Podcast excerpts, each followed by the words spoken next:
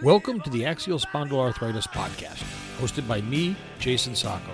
I'm a longtime spondy looking to bring the community closer to give the community a voice. I'll be reaching out to organizations, doctors, nutritionists, and anyone that I think can help increase our spondy quality of life. Enjoy and learn what is available to make your life better. Hello, and welcome to this special episode of the Axial Spondyloarthritis Podcast. I hope this finds everyone doing fantastic. This is going to be a short, just completely unedited, off the cuff uh, discussion, or uh, me talking, I guess. Um, you know, I haven't posted an episode in a, a few months or in a month or so, and I did yesterday. And uh, there's some things that were going on in my personal life. I had met someone we had strung to what I thought was a form of, ta- uh, a strong attachment to each other, to the effect that she actually moved in and we were living together. But there's issues that started to surface, and some were mine, some were hers. I don't fault her for anything that she's dealing with because, let's face it, we all deal with some things, and I have my own demons to deal with. Having axial spondyloarthritis, I hope many of you can relate to this that when you have this condition, a side effect of it is anxiety, is depression. And well, I really wasn't dealing with these uh, parts of depression. I am now, but I, I wasn't then. Anxiety came into play. On top of that, I have a thing called anxious attachment.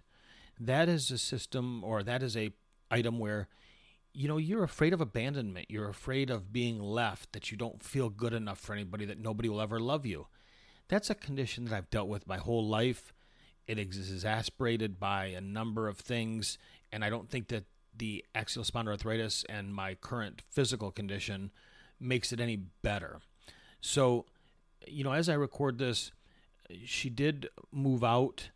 Um, she said she needed some space I honestly don't know if that means she'll come back or not. You know, it, it breaks my heart in many, many ways, only because I've known this woman for 35 plus years. I've always thought that I would have loved to have dated her for 35 plus years, and we did have such a good time in the beginning. But I learned as I looked back over the last couple days on things that obviously it's not all my fault, but I did do things that I didn't understand what she was dealing with. I only was looking at things in many cases from my perspective, and that led to uh, pushing her away. That's what it really boils down to: is we did not have the discussions up front to say, "Here's what's going on, and here is what I need, and here's what I don't need," and that resulted in um, her withdrawing and, and me becoming more clingy. So it's really a, a sad situation. I'm a, a basket case of emotions. Um, you know, no happiness at this point, just a state of, I guess, depression, if you want to put it as that. And I thought I would reach out because if you are going through these same types of situations, your spouse is leaving you, your spouse is distant, you know, maybe it's something that we should look at setting up some type of a axial spondyloarthritis support group where we can all get together and be a support for one another. I know I haven't had anybody to talk to these last three, four days, and it's been a challenge. There's been um, only being alone in my head, and that is probably for somebody with an anxious attachment style the worst place to be. So I, I would love to hear from my listeners. What do you all do? What have you done? Do any of you have anxious attachment? Were you able to overcome it? How? I, would love to hear pointers. You know, it, hasn't really affected my axial spondyloarthritis as far as a flare or anything of that nature, which has been great. Uh, you know, that was a, a kind of a, a concern of mine. The real concern has been my mental state and the inability to try and put this in perspective. So, again, I know there's a lot of you that talk about challenges with your spouse, challenges with uh, divorce, challenges with separation. Do you have anxious anxiety attachment yourself? Again, how did you overcome it? I'd love to hear from you. Reach out via the website. Let's see if we can set up a Facebook uh, type of support group or just do a, a Zoom call with a bunch of people. I, I'd really love to hear your stories.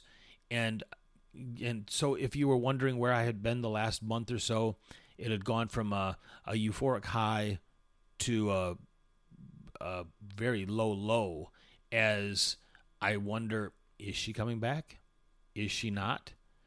And I guess only time will tell. I can't control her. I don't want to control her. So I can only control myself and my emotions. And that's something I would reach out to all of you to wonder can you tell me how you've dealt with this? Now, I've been through divorces. That's not the issue. This is just uh, slightly different. And I would really, really enjoy hearing from my listeners to understand what they are um, dealing with, how they go through it, how to really, if you have that anxious attachment, what did you do? How did you overcome it? I've got some calls out to therapists here, but I have not had a call back from any of them yet. And again, I thought maybe I'll just reach out to the listeners. You all are so fantastic, and I'd love to hear what your thoughts are. So take care. I hope everyone has a wonderful day. Know that you are all great people. You're loved, and somebody out there is going to be just absolutely the spot on perfect person to be proud of you and keep, you know, pushing you to be the best that you can be. Take care.